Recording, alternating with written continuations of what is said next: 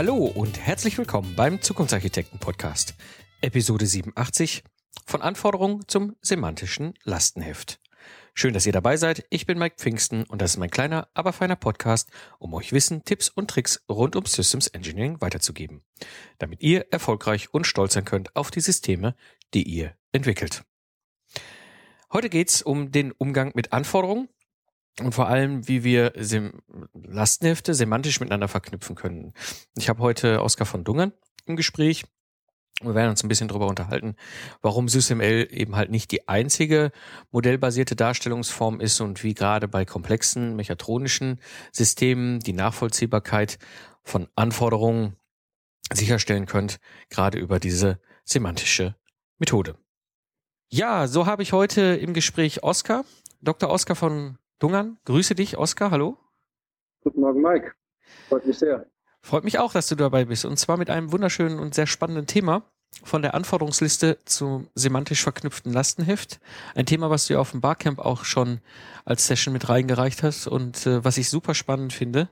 Aber bevor wir in die Episode so einstellen, möchte ich den Hörern gerne mal ganz kurz vorstellen, wer bist du eigentlich und wo kommst du so her? Du bist Doktoringenieur Elektrotechnik, hast äh, 1990 an der TU abgeschlossen, warst dann eine Zeit lang unterwegs bei IBM und ähm, hast dich mit dem ganzen Thema dann mehr und mehr in Richtung Requirements Management beschäftigt, bis heute dann als äh, Geschäftsführer von Enso Managers unterwegs und ihr beschäftigt euch heute eben genau mit dieser Fragestellung, mh, hm, dem semantisch verknüpften Lastenheft, also Spezifikationen. Bevor wir dann einsteigen, kannst du ruhig auch nochmal die Möglichkeit nutzen, den Hörern zu erzählen, wer bist du und, und das noch ein bisschen erweitern, was ich jetzt quasi so eingangs über dich erzählt habe. Ja, vielleicht kann ich nochmal sagen, es gibt auf der einen Seite den ganzen technischen Aspekt, ähm, der mir sehr viel Freude macht. Die Frage, wie geht man mit komplexen Systemen um? Wie macht man sie handhabbar? Das ist jetzt nur Problem des Ingenieurs. Und auf der anderen Seite hatte ich eine ganze Reihe von Managementverantwortungen, die mir anvertraut wurden. Und da gewinnt man natürlich plötzlich einen ganz anderen Blick auf die Dinge. Und das macht dann auch Freude, mit Leuten und auch größeren Gruppen und Hunderten von Leuten an Themen zu arbeiten. Und dieser ganze menschlichen Aspekt, der sich aus dem Management ergibt, ist natürlich auch von Bedeutung. Es ist also mehrschichtig. Es ist nicht nur die äh, reine Technik oder die reine Methode, sondern auch die Menschen, die sich da drin wohlfühlen und da Beiträge leisten. Insofern bin ich immer ein bisschen Grenzgänger. Ähm, wie schafft man es, die Anwender von Software und von Systemen, mit denen die sie umsetzen, in Kommunikation zu setzen, so dass sie sich richtig verstehen und umgekehrt natürlich auch äh, die Manager, die das Ganze auch verstehen müssen, die das Geld geben, die die Ziele ja irgendwo in, in das gesamte Firmen äh, Dings einbauen müssen. Äh, das ist dieses Grenzgehen, das macht mir Freude und das, äh, denke ich mal, ist auch immer sehr wichtig. Mm. Oh ja. Jetzt beschäftigst du dich ja in letzter Zeit sehr viel mit diesem Thema semantische äh, Verknüpfung. Um, warum ist das Thema so wichtig? Ja, ich, komplexe Systeme sind ja, sagen wir mal, verschiedene Aspekte. Und es geht darum, diese verschiedenen Aspekte irgendwie in Zusammenhang zu stellen. Da kommen wir eben dann mit der semantischen Verknüpfung ein Stück weiter. Ähm, da gibt es einerseits zum Beispiel, wenn man es einfach mal betrachtet, mechatronische Systeme, da arbeiten Mechanikingenieure, also Maschinenbauer, mhm. äh, Elektrotechniker und äh, Softwareingenieure zusammen. Und äh, die haben natürlich Berührpunkte. Und dann gibt es Designalternative. Manchmal kann man eine Lösung besser in mechanischen äh, Dimensionen lösen. Manchmal macht man es mit einem elektrotechnischen Ansatz und so weiter. Und alle diese Diskussionen und Vergleiche unterschiedlichen Herangehensweise, die wollen ja verglichen werden, die wollen in Kontext gestellt werden, die will man nachvollziehen können, warum so und nicht anders. Und da hilft das ungeheuer, wenn man eine geschickte Art und Weise hat, die Ergebnisse von diesen Diskussionen irgendwie niederzulegen. Denn nur wenn man es niederlegt, kann man daraus ja lernen. Ja, und dieses Niederlegen, das macht eher quasi über diese Möglichkeiten des, ähm, des Verknüpfens und das, also ich kenne das ja auch, also das ist ja das ganz typische Problem, was wir haben. Auf der einen Seite haben wir komplexe Systeme und dann soll auch schnell irgendwie in, äh, ich sag mal in Anführungsstrichen, ins Werkzeug gegangen werden, also Ergebnisse geschaffen werden. Ähm, auf der, vorher macht es aber für alle, das ist häufig bewusst eigentlich Sinn, sich mit den Anforderungen, äh, den Lasten überhaupt mal zu beschäftigen, aber irgendwie hat ja keiner Zeit dafür. Und vor allem, wenn es dann richtig groß wird, wird es auch schnell übersicht, unübersichtlich. Mhm. Was sind so die Probleme, die ihr so oder du so mit diesem mit dieser Vorgehensweise äh, an, anpackst? Ja, ich will einfach vielleicht zunächst mal ein Beispiel, Beispiel geben. Ja. Ich bin als mittelständischen äh, Hersteller von mechatronischen Systemen gekommen. Die hatten über zwei Jahre lang ähm, Anforderungen gesammelt für ein neues Thema, was sie haben. Ja, sie haben vorher lauter Einzelgeräte gebaut, die gingen im Kopf von einem Ingenieur und der hat dann mit zwei anderen dann das fertig gemacht und plötzlich hatten sie 120 Geräte, die da im Zusammenhang standen, die zusammen funktionieren mussten. Und dann haben sie 1200 Anforderungen ähm, ja. da aufgestellt. Und sie hatten aber irgendwie kein Gefühl dafür, sind wir jetzt fertig, sind die konsistent, äh, fehlt da was, äh, sind die realisierbar, wie teuer wird denn das? Und diese ganzen Fragen, das geht aus einer Anforderungsliste einfach nicht hervor.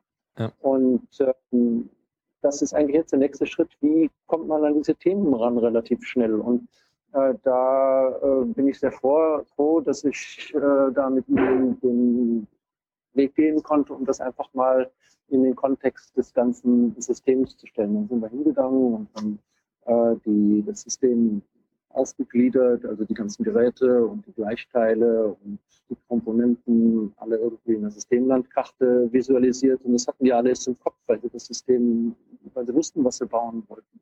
Das war also gar nicht so schrecklich aufwendig.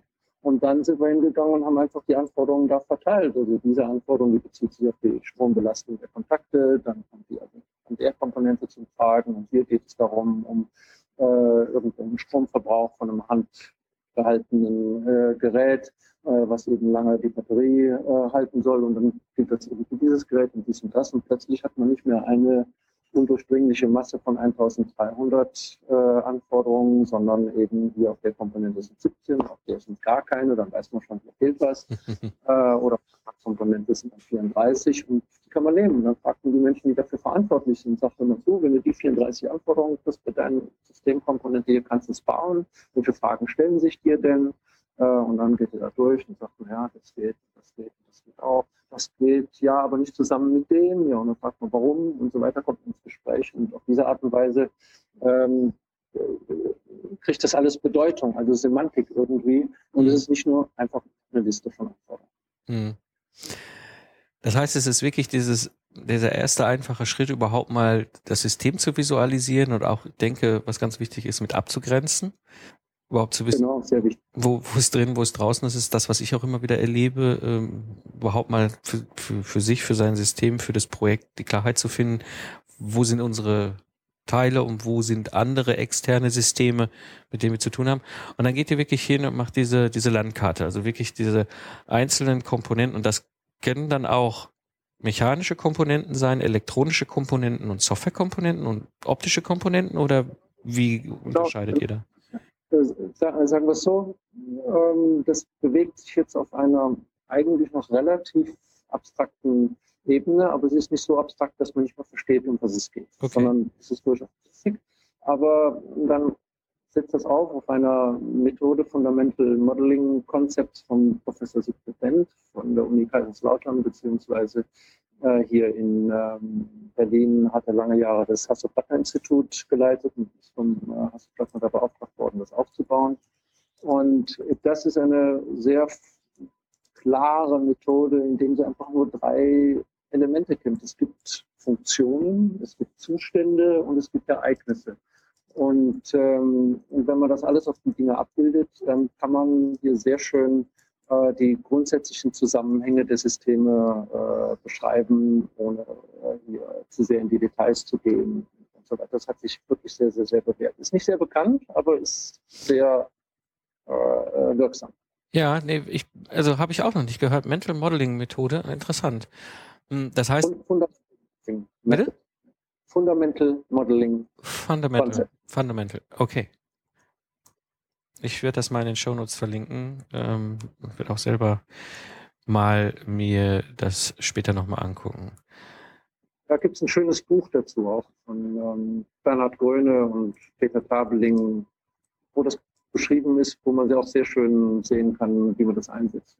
Genau, das packen wir einfach mal mit für die Hörer in die Shownotes. Also wer sich da interessiert, diese, diese Methode, sehr, sehr spannend. Das heißt, das macht ihr dann quasi für die Komponenten, die ihr identifiziert in diesem Beispiel, was du jetzt in, ich glaube, das war ein Hausautomatisierungsprojekt, um für die einzelnen äh, Komponenten diese Funktionen, Zustände, Ereignisse, die ihr dann entsprechend dort zusammenfasst. Genau. Und wenn man sagen wir, auf die Systemlandkarte schaut, dann sieht man Funktionen und Zustände. Also Zustand ist zum Beispiel ein Dateninhalt oder so und mhm. eine Funktion. Eine Funktion oder eine Rolle oder sonst irgendwas, also ein, ein menschlicher Bediener. Und dann gibt es natürlich noch weitere Aspekte. Das sind die Bedienprozesse, also Use Cases oder Geschäftsprozesse und sowas. Das sind also die Abläufe von Funktionen. Und da kommen dann eben Funktionen und Ereignisse vor. Und der Kern der ganzen Sache ist, dass im Hintergrund die Dinge zusammenhängen. Das sind also nicht nur die Bilder, wo, die, wo das sichtbar ist, sondern im Hintergrund hängen die alle zusammen und die Beziehungen zwischen den Anforderungen und den Prozessschritten oder den Anforderungen und den Funktionen und, äh, und so fort. Und aus diesen Beziehungen, die sich da aufbauen, äh, kann man eben die Qualität äh, verbessern, indem man einfach guckt, ob es aus allen Richtungen einfach sinnvoll ist zusammenpassen. Ja, ja, das ist immer ganz große, das ganz große Problem der Hidden Links. Also wenn man irgendwo, also gerade bei Architekturumsetzung äh, meint, es ist klar abgegrenzt und die Schnittstellen sind klar und dann irgendwie später im System im Test oder wo auch immer dann feststellt, äh, ja, oh, da haben wir noch, da haben wir noch eine Verknüpfung, die haben wir gar nicht gesehen. Und das ist im, Gro im Grunde das, was ihr mit dieser Methode, Fundamental Modeling Methode, erstmal macht als ersten Schritt. Aber dann. Genau, zusammen hm? im Team. In dem da hatten wir da ein Kernteam von sieben Leuten. Da waren Vertreter aus allen Disziplinen drin, also äh, ein Maschinenbauer, ein Elektrotechniker, äh, dann Softwerker, dann die Produktmanager natürlich, die mit beeinflusst haben, was da rauskommen soll. Das war wunderbar aufgeschlossene Leute, das sind wir sehr schnell vorangekommen, hatten das Thema also in fünf Monaten erledigt, äh, wobei die das im Wesentlichen selber gemacht haben. Am Anfang habe ich eine Methode eingeführt und äh, mit ihnen zentrale Fragen diskutiert. Und aber Zug um Zug die ganzen Aufgaben auf das Team übertragen. Die haben das auch wunderbar aufgegriffen, die fanden das spannend. Und äh, dann kam irgendwann das Thema, ja, jetzt müssen wir daraus dann, was für Entwicklungsaufgaben leiten sich davon denn ab und kann ich die schätzen und so weiter. Und am Ende kam dann eben raus, äh, äh, wie viele Millionen das Entwicklungsprozess kosten würde. Mhm. Ja, und das, da waren gut und dass eben da 94 Prozent der Anforderungen äh, erfüllbar sind. Die anderen mussten noch irgendwie nachgeklärt werden und so weiter. Das, das, das, das hat wunderbar geklappt. Das Jetzt hattest du ja, glaube ich, auch, wenn ich das ich tippe jetzt mal äh, eine Gruppe von Leuten, die sich ja eh schon mit ihren Requirements beschäftigt haben. Sie haben ja diese 1300 Anforderungen irgendwie versucht zusammenzusammeln. Mm, das heißt, die sind ja von dieser, von diesem Punkt aus abgesprungen. Du hast diese Methode noch mit da reingebracht, die Möglichkeit, es zu visualisieren und es dann entsprechend zu strukturieren. Wie ist das, wenn ich jetzt als Unternehmen weiß, ich habe ich muss mich eigentlich mit beschäftigen. Ich muss irgendwie mal meine Anforderungen, mein Lastenheft überhaupt mal zusammenfahren. Ich habe das als Hörerfragen sehr häufig, deswegen frage ich, stelle ich dir mal die Frage auch hier. Ähm, aber ich habe da noch so gar nichts. Ich mache mir gerade das erste Mal überhaupt Gedanken und stolper darüber, dass es mit Word möglich ist, aber eigentlich nicht die beste Lösung. Und dann wird sich erstmal Gedanken gemacht über eine Dokumentenstruktur und so weiter. Wäre dieser Ansatz, den du dort verfolgst, etwas, was auch sehr gut funktioniert in Unternehmen, die sich jetzt überhaupt auf die Reise begeben? Auf jeden Fall. Also eins, was ich da gelernt habe auch, ist, es gibt ja da verschiedene Aspekte, die habe ich kurz ja vorhin schon mal mhm. gesagt. Das ist einerseits die Systemlandschaftssicht, also die statische Aufbausicht, dann gibt es mhm. die dynamische, die Prozesse, die Bedienung, das Verhalten und dann gibt es dritten, so, sagen wir mal so die Teilaspekte, das sind die Anforderungen. Und wenn, je nachdem, welche welche Ausbildung jemand hat, neigt er dazu, sein Ding ganz im Detail zu machen und die anderen weniger in Betracht zu ziehen. Also jemand, der äh, Anforderungsmanager ist und auch möglicherweise sogar zertifiziert ist und so weiter, mhm. der neigt dazu, Listen von Anforderungen zu schreiben. Dann gibt es den Systemarchitekten, der neigt dazu, Systemlandkarten zu malen. Und dann gibt es den Prozessgestalter, den Prozessoptimierer, der neigt dazu, nur Geschäftsprozesse aufzuzeichnen. Und ähm, jetzt geht es halt darum, die, die Dinge von Anfang an im Kontext zu sehen. Und deshalb schlagen wir vor, zu sagen, also jetzt rennt man nicht los, jeder in eurer Disziplin, sondern wir setzen uns einen Meilenstein und zu diesem Meilenstein, da gehen wir ein Stückchen in die, in die Prozesse, ein Stückchen in die Systemlandschaft, und zwar von oben runter, vom allgemeinen und von allgemeinen globalen Zielen eben bis ins Detail. Und äh, drittens natürlich die Anforderungen. Und dann guckt man sich das zu dem Meilenstein an und sagt, wie hängt das zusammen? Passt das? Sind wir zuversichtlich, äh, dass wir hier auf dem richtigen Weg sind? Und äh, und sagen wir mal, aus diesem interdisziplinären Diskussionen ergeben sich unheimlich viele Anregungen und äh, so äh, auch Einschätzungen, ob man das richtig macht und so fort. Und das kann jede Firma machen. Und das ist auch der richtige Weg in meinen Augen, das zu beginnen. Man würde es natürlich nicht strategisch irgendwie gleich etablieren, sondern man nimmt sich jetzt mal ein kleines Projekt irgendwo raus, äh, was neu aufgesetzt wird und sagt, jetzt machen wir das mal in dem Projekt überschaubar mit dem Team, äh, einfach mal probieren mal, wie das bei uns hier reinpasst. Und ähm, wenn sich das bewährt, dann kann man ja sehen, wie man weitermacht. Aber auf keinen Fall erstmal strategisch hier alles aufhängen und das ist unsere neue Methode und dies und das, sondern im Kleinen anfangen, probieren, verbessern und den eigenen Weg da hinein finden. Mhm.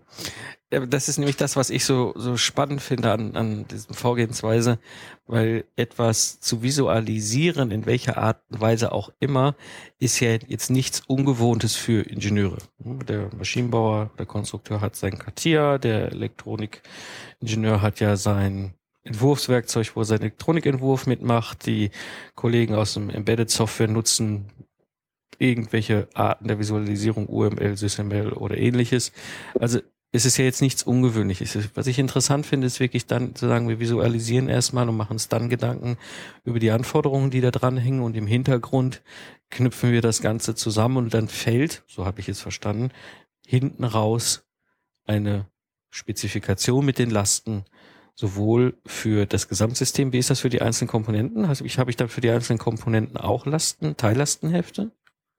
Kommt darauf an, wie es organisiert ist. Ja? Wenn es also unterschiedliche Entwicklungsteams gibt, die äh, ein Gerät was entwickeln wollen, was dann irgendwie eine Katalognummer hat, dann kriegt das natürlich ein eigenes Lastenheft. Und dann ist wichtig, wenn man dann viele Teilprodukte ähm, hat, die im Katalog nebeneinander stehen und zu einem System gehören, dass diese ganzen Lastenhefte eben nicht alle neu geschrieben werden. Und wenn ich eine Änderung habe, dann muss ich in 30 Lastenhefte reingehen und da irgendwie einen Satz ändern.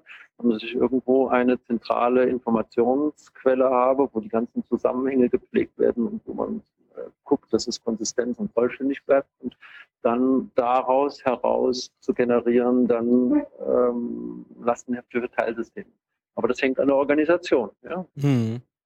Ähm, denn ich will ja, sagen wir mal, für ein Entwicklungsteam dann ein Lastenheft oder für ein Gerät oder eine Komponente des Gesamtsystems ein Lastenheft erzeugen. Und das muss man sich halt angucken, wie es im, im speziellen Fall ist. Wichtig ist, dass an einer Stelle das Gesamtsystem irgendwie, äh, ja, ich würde sagen, modelliert, obwohl das nun ein Wort ist, was ja nicht so, äh, sagen wir, beliebt ist, wo es ab, abgebildet wird. Mm. Mm. Ja, ich, ich, ich kenne diese Situation nämlich häufig gerade von, von mittelständischen Technologieunternehmen, die ich begleitet habe. Da ist es ja genau das Problem. Ähm, sie haben halt viele Teilkomponenten, ob die jetzt hinter einem Katalog beispielsweise Hausautomatisierung landen, wo dann der Endkunde oder der Elektroinstallateur äh, draus bestellt, wäre ja die eine Variante. Das andere, was ich aber häufig auch erlebe, ist eben, das wird dann untervergeben. Also klassisch aus dem Maschinenbau ist es ja so, die, da kommt mehr und mehr Elektronik rein und mit Elektronik kommt zwingendermaßen früher oder später auch das ganze Thema Software, Embedded Software mit rein und das ist einfach ein Kern Feld, ein Kompetenzfeld, wo viele klassische Maschinenbauer relativ wenig Erfahrung haben. Und äh, da ist es natürlich naheliegend, jetzt hinzugehen und zu sagen, da hole ich mir einen externen Embedded Software Spezialisten als Entwicklungsdienstleister rein, der für mich eben diese Teilkomponente, vielleicht Elektronikentwurf und, und Embedded Software direkt umsetzen. Jetzt kommt der nämlich genau mit dieser Frage auf mich zu und sagt, ja, lieber Maschinenbauer, äh, das ist ja schön, aber was sind denn so die Lasten? Was sind denn deine Anforderungen an mich? Und dann geht das große Rätselraten los. Mm, und das würde, das brichst du ja damit auf, ne? weil etwas zu visualisieren ist ja für ein Maschinenbauunternehmen gar nicht so fremd. Und gleichzeitig werden sie dann später auch her über die Anforderungen und könnten daraus immer synchronisiert extrahieren, das Lastenheft, also in Anführungsstrichen der Vertrag, sage ich jetzt mal, an den Entwicklungsdienstleister, der jetzt beispielsweise für mich mit seiner Kompetenz irgendeine elektronische Komponente dazu entwickelt, die dann auch Software beinhaltet.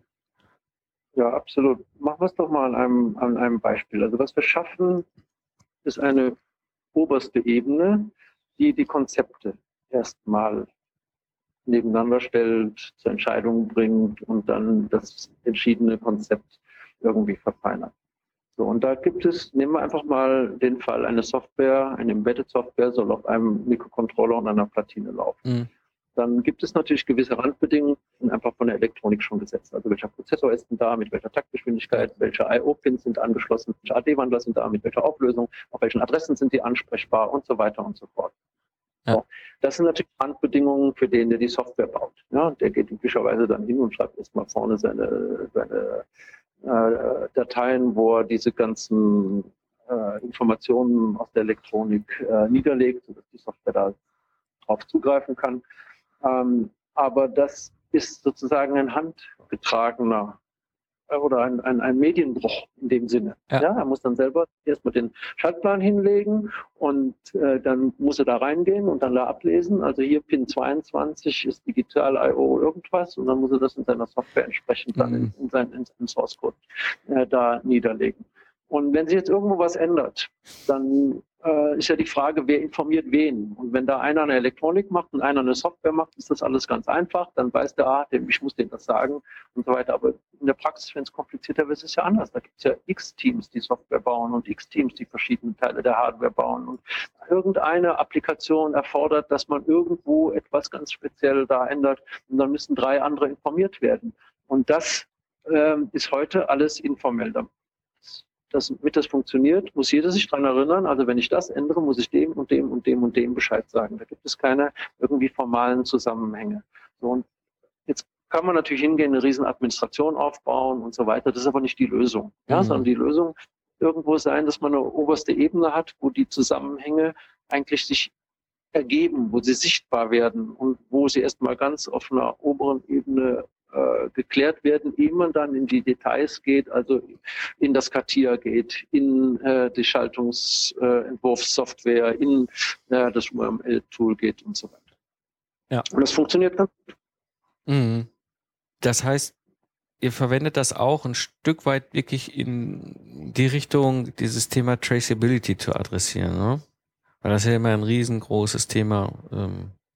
Auf jeden, auf jeden Fall da sagen wir es mal so, ähm, wenn man Traceability auffasst als Administrationsaufgabe, da muss also jemand sitzen und sagen, oh, das muss ich mit dem verknüpfen und der macht das dann mit der Hand und das da und dann hat man tausende von diesen Dingern und das pflegt ja keiner, das ist nicht realitätsgemäß. ähm, ich denke, viele von diesen Dingen, die müssen aus dem Tool heraus unterstützt werden. Also sagen wir es mal so, ähm, wenn ich irgendwo eine Komponente anlege und ich fange an, dem dir einen Namen zu geben, ja, dann kann der ja schon mal gucken, gibt es Komponenten von dem gleichen Typ, also eine Funktion, äh, die wo diese diese wo dieser Namensteil schon vorkommt und dann kann ich diese die, die Wiederverwendung aktiv unterstützen beispielsweise. Ähm, ein anderer Punkt ist, suche mir irgendwelche Funktionen mit ähnlichen Namen und guck mal, ob ich nicht tausend lose Enden äh, da in, in, in, meinem, in meiner Beschreibung haben. Also mit anderen Worten, kommen äh, Systemteile, die ähnlich heißen, aber eigentlich dasselbe sein könnten. Ja, nur weil das mhm. der Mitarbeiter A äh, hat es so genannt, der Mitarbeiter B hat was Ähnliches gebraucht und hat eine andere angelegt, aber eigentlich könnte es dasselbe sein, aber nicht in jedem Fall. Und diese Konsolidierung, die mögliche, dieses Wiederverwenden, dieses ähm, so weiter, das kann vom, vom, vom Tool unterstützt werden. Und dann gibt es auch noch ganz andere Sachen, die vom Tool unterstützt werden können. Wenn ich zum Beispiel eine Teilkomponente habe, dann malt man ein Kästchen in ein anderes hinein und alleine, wie das grafisch angeordnet ist, kann ich den logischen Schluss ziehen, dieses ist Teil von jenem.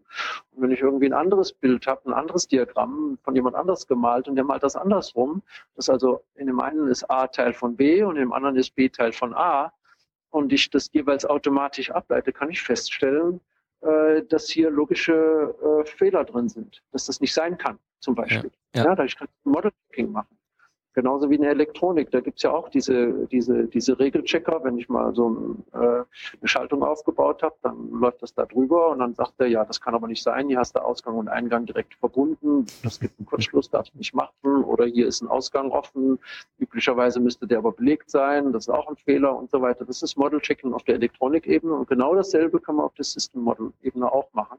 Mhm. Äh, das gibt's alles heute noch nicht. Das ist heute noch alles per Hand und im Kopf aber das liegt sozusagen in Griffweite.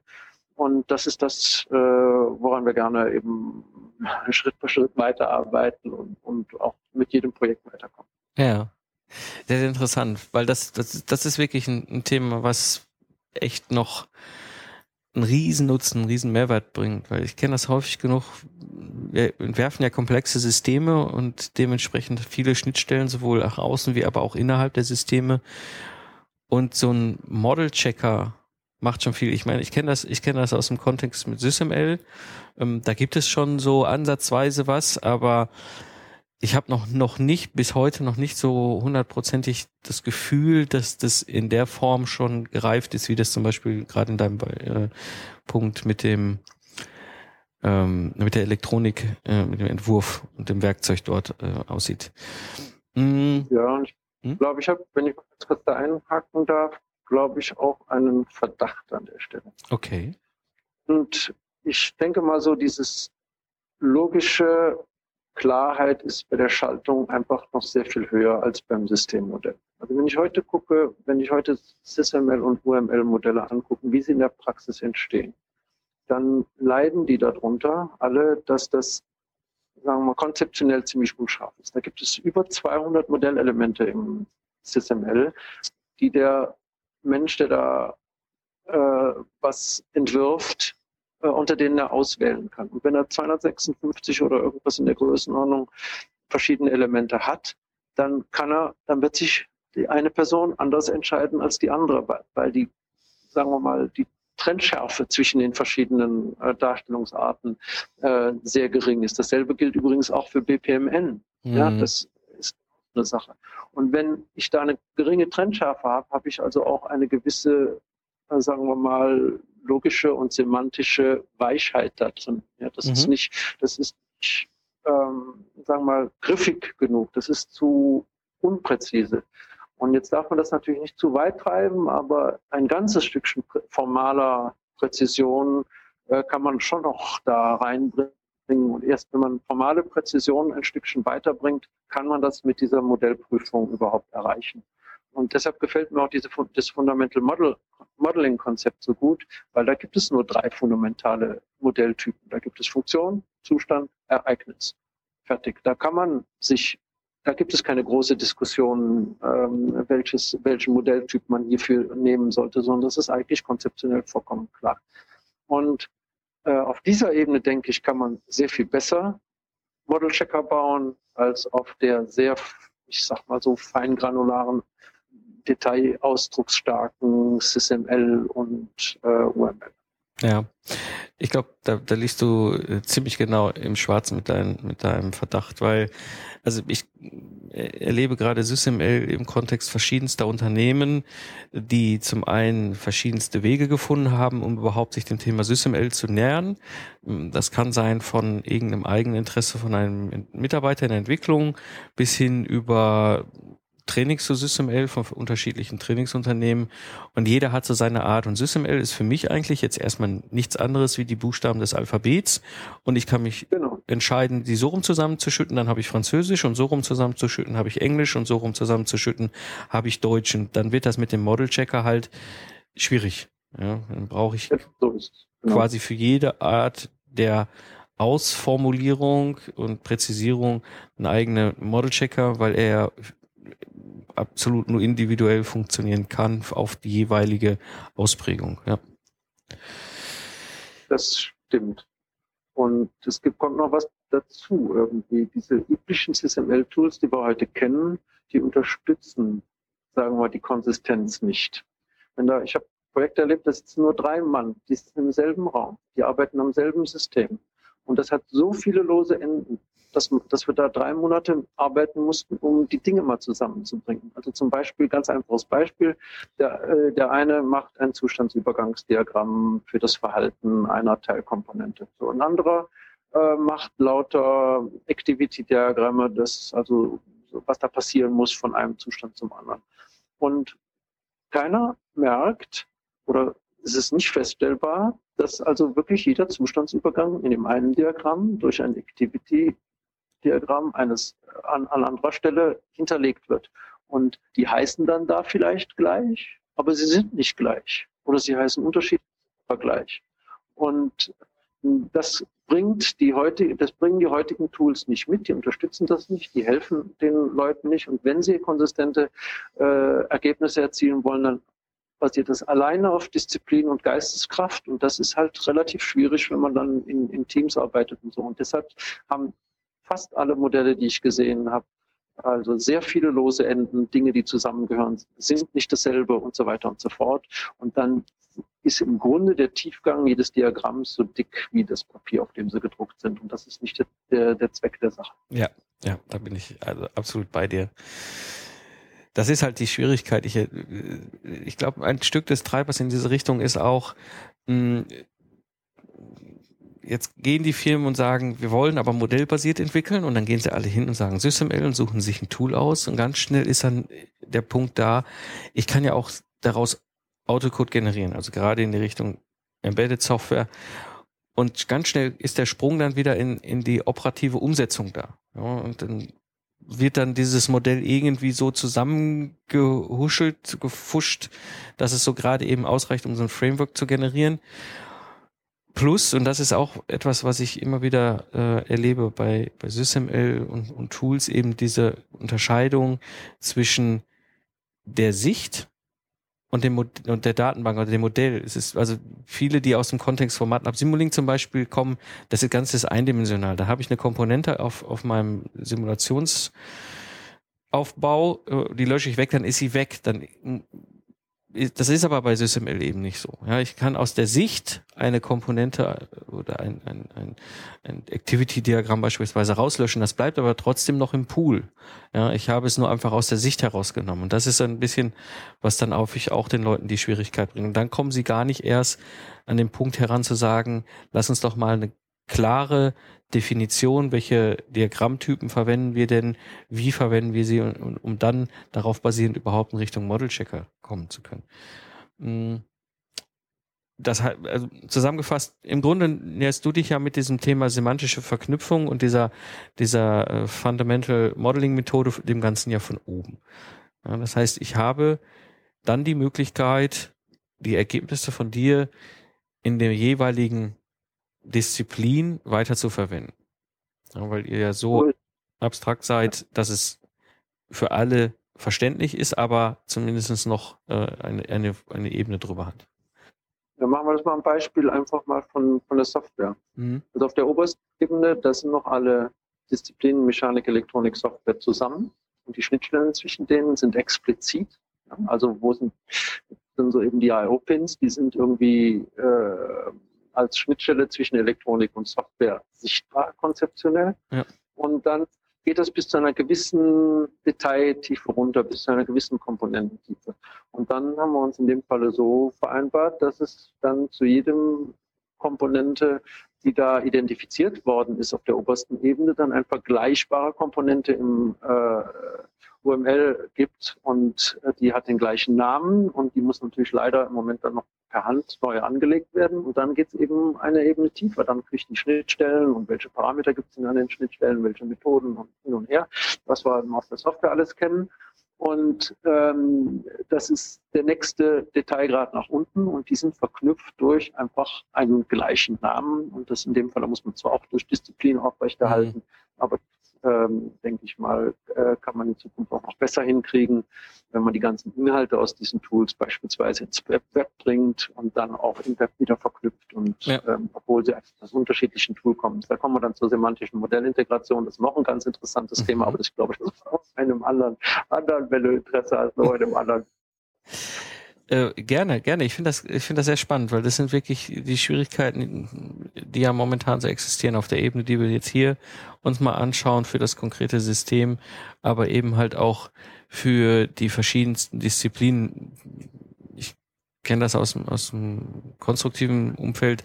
Wenn ich dann meine Architekturspezifikation habe, hm, da bin ich dann in meinem Werkzeug und jetzt habe ich mit dem Konstrukteur eine Schnittstelle. Ja, ich muss irgendwo, muss er ja quasi die Lasten, die Anforderungen an seine Komponenten wiederum in seinem Quartier irgendwie verheiraten. Und lange Zeit war das einfach nur über diese Disziplin möglich, dass ich auf meiner Seite den gleichen Begriff oder Benamung verwende wie er auf seiner Seite.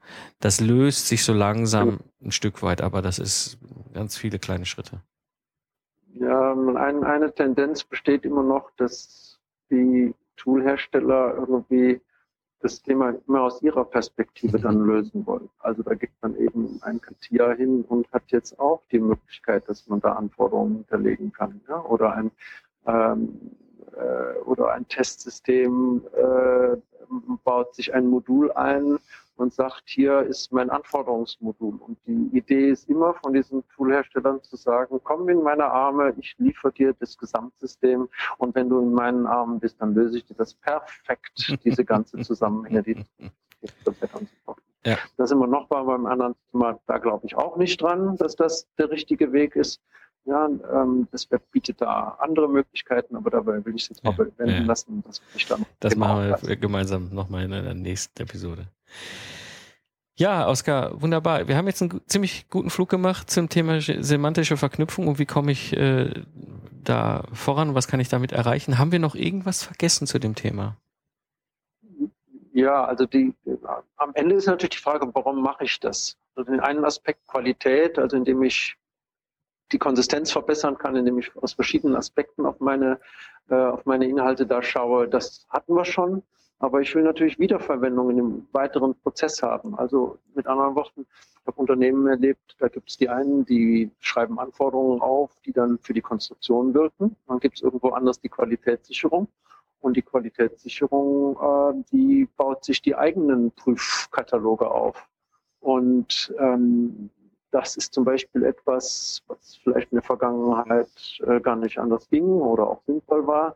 Aber das ist natürlich unter keinen Umständen das, was wir da in Zukunft haben wollen, sondern wir wollen natürlich die Anforderungen, die wir vorne aufgestellt haben, die Systemmodelle und die Spezifikationen verwenden für die Tests hinten.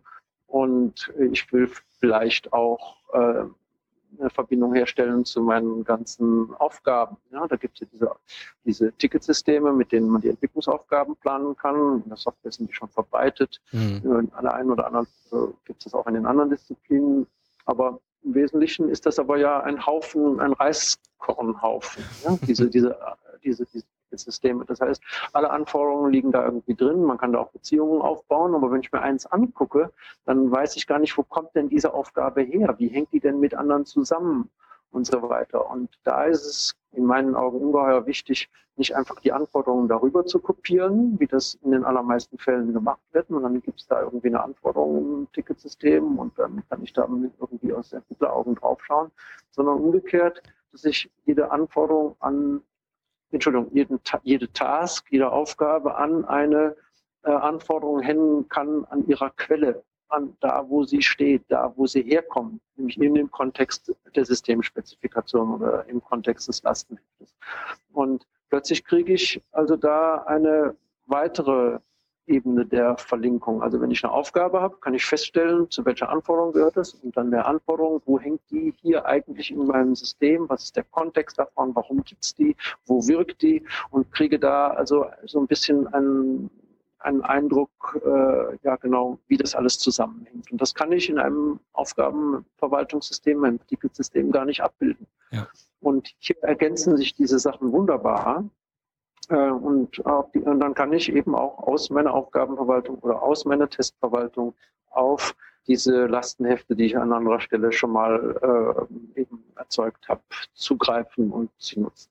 Ja. Das finde ich eine wichtige Sache. Ja, absolut. Hast du absolut recht. Ja, ähm, an dieser Stelle schon mal vielen herzlichen Dank an dich. Ein, ein sehr, sehr spannendes Thema und ich tippe mal darauf, wir werden das noch weiter verfolgen und vielleicht in der nächsten Episode mal den Punkt, den wir eben ganz kurz noch angesprochen hatten, zu der Verknüpfung, Vernetzung von den Werkzeugen nochmal eingehen. Mm, bevor wir jetzt gleich abschließen, wo finden dich die Hörer im Netz? Ähm, also meine Firma hat eine kleine Webpage die ist nicht äh, wunderbar immer ganz aktuell mit den letzten Dingen, aber sie zeigt sehr deutlich, wie wir vorgehen. Das ist äh, enso-managers.com. Und dann weiterhin haben wir auch eine Initiative auf dem Gebiet RECIF. Das ist ja so die standardisierte Darstellung von Lastenheften, ähm, das internationale äh, OMG-Standard inzwischen. Das verwenden wir auch äh, sehr gerne, weil es eben die Abhängigkeit von speziellen Tools ähm, reduziert.